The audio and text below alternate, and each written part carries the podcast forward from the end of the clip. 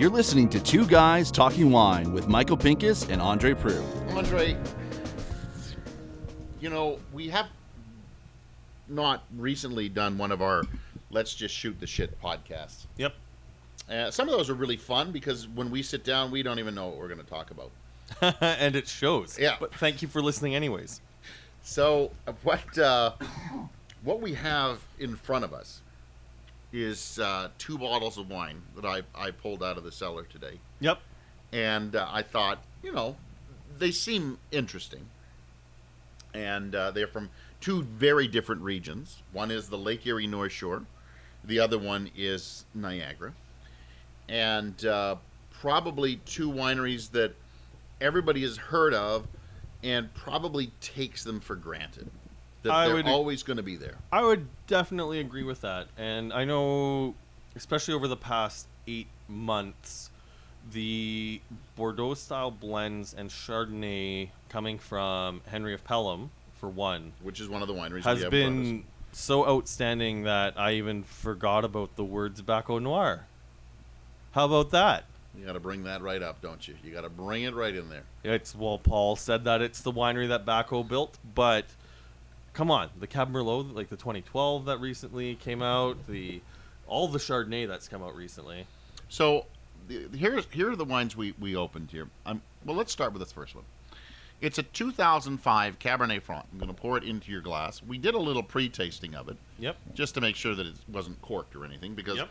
nothing's worse than getting a live corked bottle. Yep. That, that's head snapping. yes. Um, but And we're enjoying this out of Zalto glasses. yes, Which you- is you pulled them out it's very choice. They're very nice glasses. very nice, uh, very thin. I'm always afraid when I use these glasses that I uh, when I start swirling that the head of this is going to pop off like a dandelion. You know, you could pop that thing right off. You know, the, the nose on this is interesting. Um, and it's changed since you've opened it. Like, it's almost like the wine is starting to die very quickly. But the nose is very mushroomy, like roasted portobello mushroom. Yeah, that's but where it's at going. least, but at least it's not underripe fruit. It's How not was- underripe. How was 2005 2005 as a summer? 2005 is a hot year. It's a hot vintage. That's why I brought it. I thought, let's see what's going to happen with this Cabernet Franc in a hot vintage, 13 years on. When we first opened it, I found it old red wine. Yep. It had very little character to it whatsoever. Yes. And now you have finally, you know, an, uh, a half hour later, it's got character. Finally, something. I don't know if the character is good. It's more like Oscar the Grouch, maybe if it's a character, or uh, perhaps a Mr. Wilson. I mean, the, the the fruit that was there on the nose that was sort of muted in the first place is now completely dead. On the palate, I'm getting sort of a, a red pepper jelly, but it's not an underripe. Like it's it's it's soft. It's muted. Acids are soft. I'd, I'd give you all of that, and but but when we first tasted it, it had it had no excitement whatsoever, and now at least we can start picking out some flavors, some aromas. And people are always asking me, you know, should I age my wine? I definitely recommend people to age hmm. wine. You should always age wine if you can. Okay, so second sip was more of the first, but the third sip, you get a little bit more fruit on the back. And it's not like completely dried fruit. It's not completely fresh either. No, there's no fresh fruit in this whatsoever. It's all but it's a little bit more like it's a little bit more red fruit. It's kind of a- raspberry yeah. leather, Yep. strawberry leather, something like that. Um, it's a it's a very look. It's a 13 year old Cabernet Franc. I am expecting nothing. How much did you pay for this when you bought it, Michael? Oh heck. You know this. I'm I'm gonna say it's under 20. I'm definitely gonna say it's under 20 when I bought it. Hang on one second. Hello. And Andre is going to take a phone call right now from his new bride. Yes. You can hear the love in his voice. I don't just if what's it on sale for? And Yeah, why don't you just grab four pounds? We got one in the freezer already. four pounds.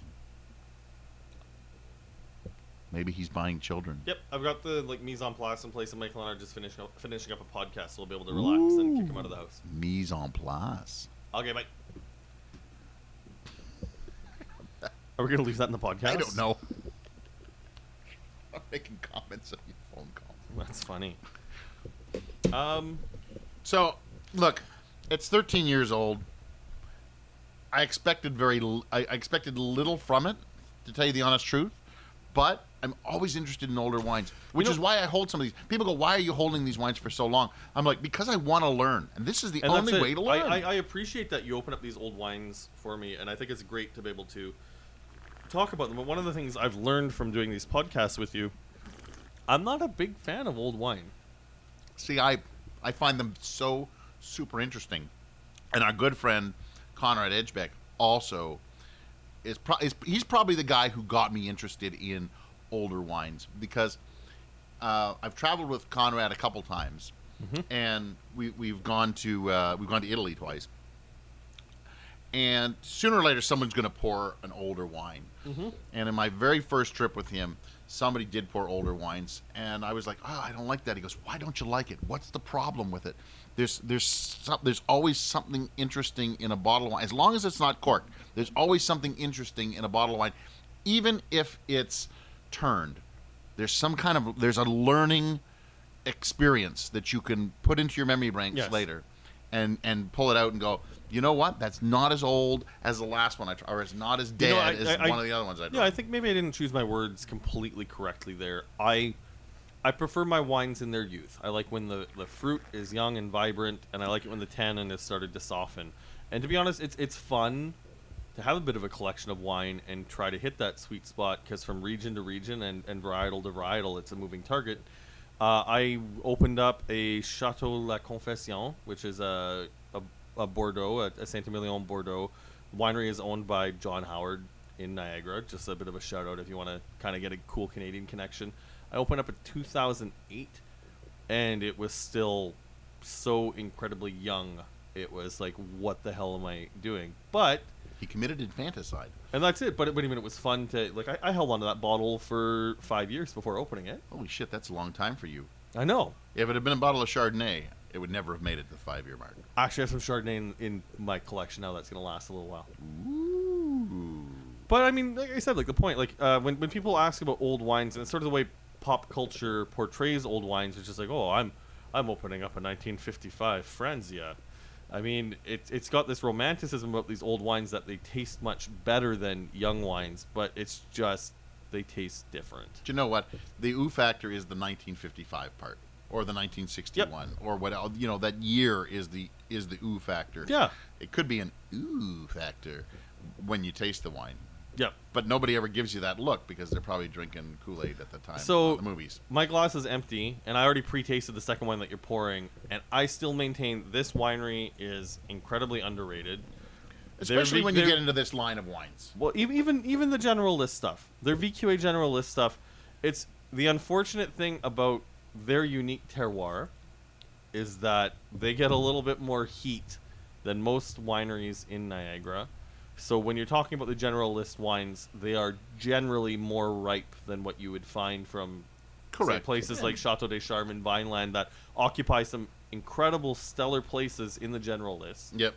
But I'm talking about Pelee Island. Yeah. Now we're Pelee Island Winery vine dressers, which is the stuff you can only get at the winery. This sometimes works its way through vintages, but not often.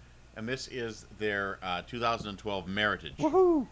And uh, I'm just trying to read the back of the label. It does say that there is um, Cab Sauv, Merlot, and Cab Franc. So that's it. It is the. I believe this is what we were enjoying on the island when we did the podcast with Daryl at the pavilion. I think this is one of the wines we tasted in that podcast.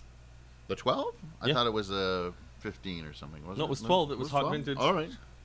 When, when when when we were fortunate enough to get to raid their retail store, Oh, that's right. We did get to read the retail. store. and it's another reason to visit the um, visit the winery if you get down there. Is the uh, quality of the wines are We got to plan another trip down there. working on it. Okay, good.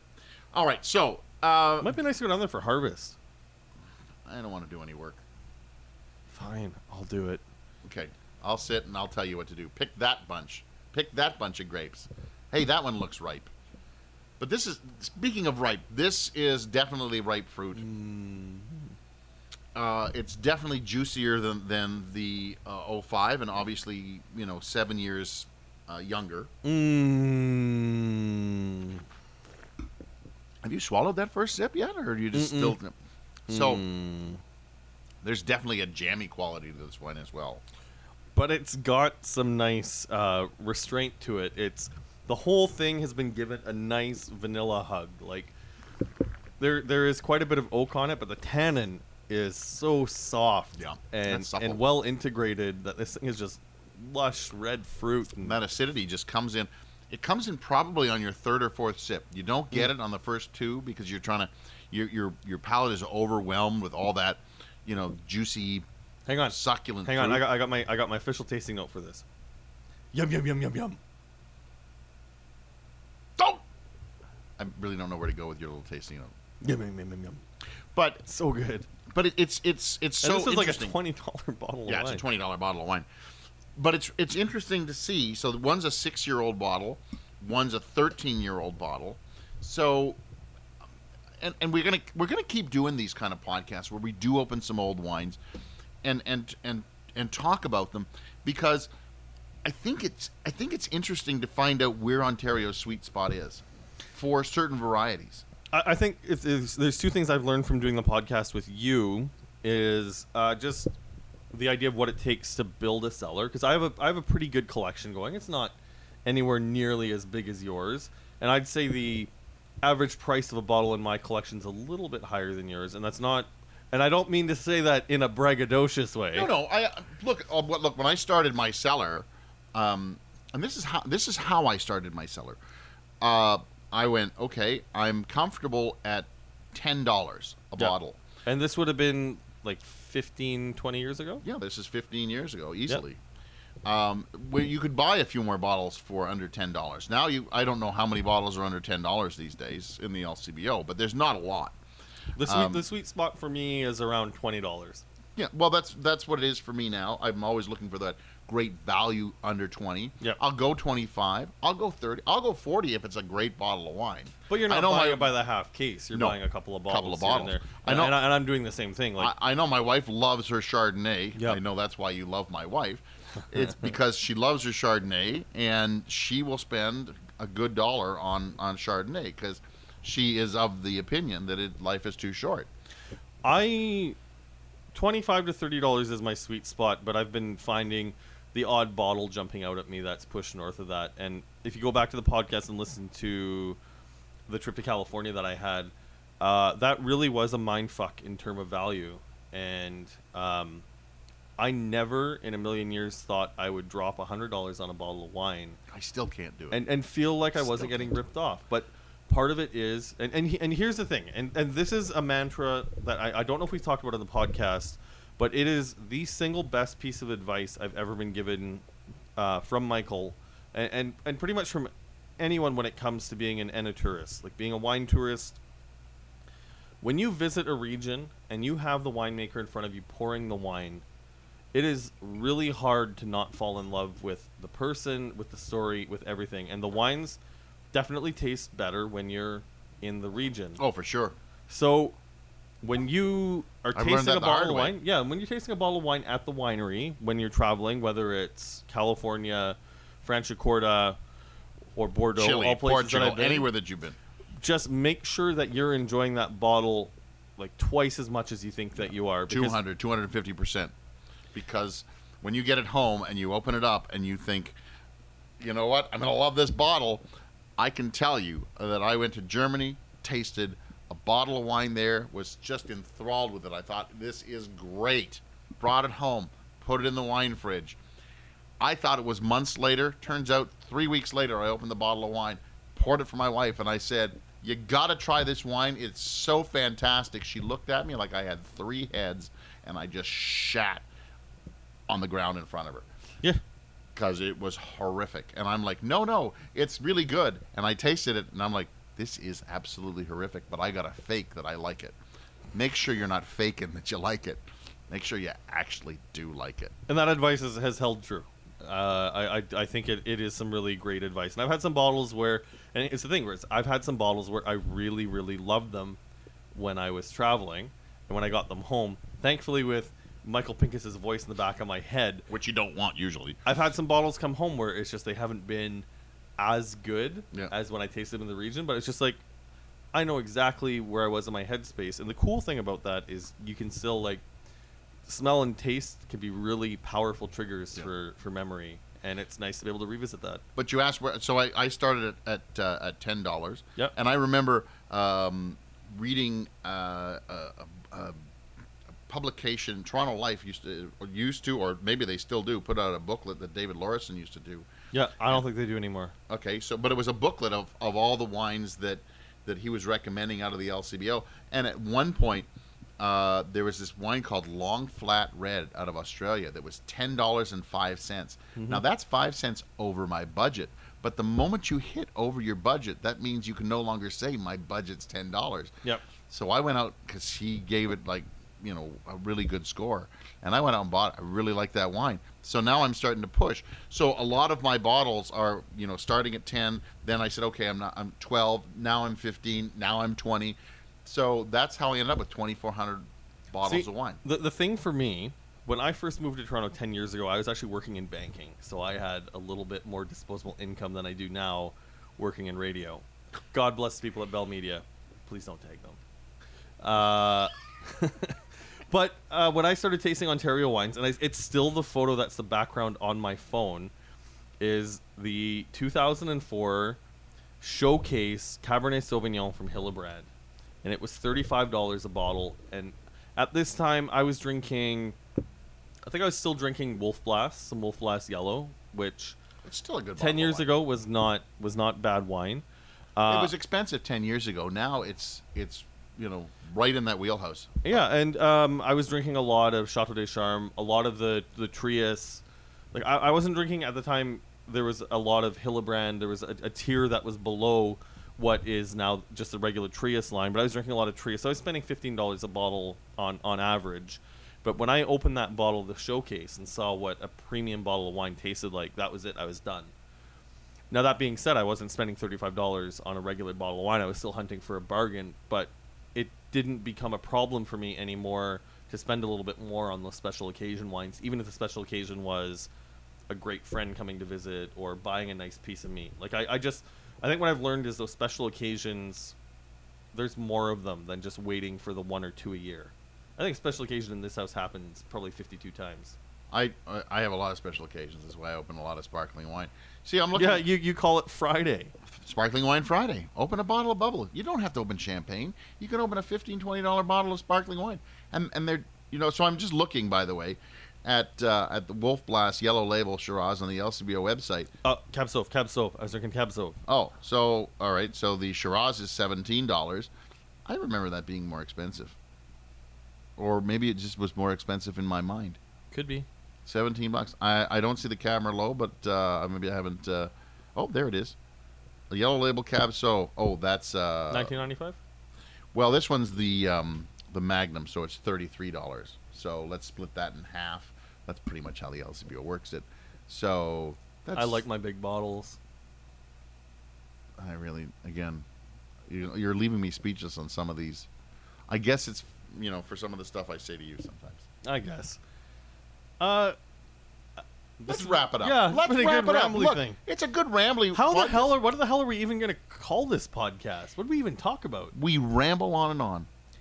We just want to make sure that people know that Michael and I are still drinking copious amounts of wine when we're not interviewing people. Thank you very much for bringing that 2012 Vine Dressers, though. Um, I can't hesitate enough. This is sort of the last kind of anecdote that I tell people, or the last sort of, uh, I'll call it an ism. When I talk to people, especially people like Brian Schmidt and Amelie and, and, and Paul Jr., um, we, we get to talk to a lot of people who are making Vi- Vineland And Shadow to Charm. Trius. Let's say let's throw Craig McDonald in there. Let's throw Katie at, at Peller. Yep. Um, we taste and we tend to focus more on the, the, the premium winemakers of the province. So we're talking like the twenty dollar price range and up. Yep. But in Ontario, we are so lucky to have a great entry level. And I mean, it, it, it is difficult. You won't find a great bottle of Ontario wine for ten dollars, a great bottle of VQA wine for ten dollars, and I'm okay with that. But if you give me fifteen dollars, I will find you a great bottle of wine. And the thing is, these people at the entry level have the most important job in the province because their job is to convince people to spend twenty dollars. I would say I would say fifteen dollars would be pushing it. But if I you, if I gave you twenty dollars, you could find a multitude of wines in this province that would that would definitely You know what? please a lot of palates. I think that's an idea for a podcast because I actually learned something in, in California that I, I I've run by a couple people and gotten a few head nods, and uh, we're in a great place in Ontario because twenty dollars is the, the jumping in point. But let's let's maybe revisit that at a later point. We shall do that. You know what? Speaking of jumping in, I'm just uh, revisiting Oh, Pelee Island. Pelham. Pelee Island is underrated as a winery. Can't say that enough. I'm He's dropping the Okay, mic. he's dropping his pen, and I'm just going to say this: I'm revisiting this Henry Pelham 05 Cabernet Franc, and as I as I say to people, look, when you this thir- after 13 years under cork, or at least 11 years under cork, when you pop that cork, you if you were trapped in a bottle for 11 years, Andre, you'd be a little grumpy too. I think you would, especially that kind of small bottle. This wine is finally starting to open up, and I think we may be in for a treat in a couple of hours. I'm Andre Proulx from underwinereview.ca. I'm Michael Pinkus from michaelpinkuswinereview.com. Subscribe to this podcast, leave a comment, tell people about it, share the word of Ontario wine to everyone. Everyone you know. Thank you to Henry of Pelham for making a wonderful bottle of wine. Thank you to Pelee Island for making another wonderful bottle of wine. Thanks to all the wineries in Ontario who make great bottles of wine. And good night. When did you get so sappy? Thanks for listening. Please subscribe to Two Guys Talking Wine on iTunes.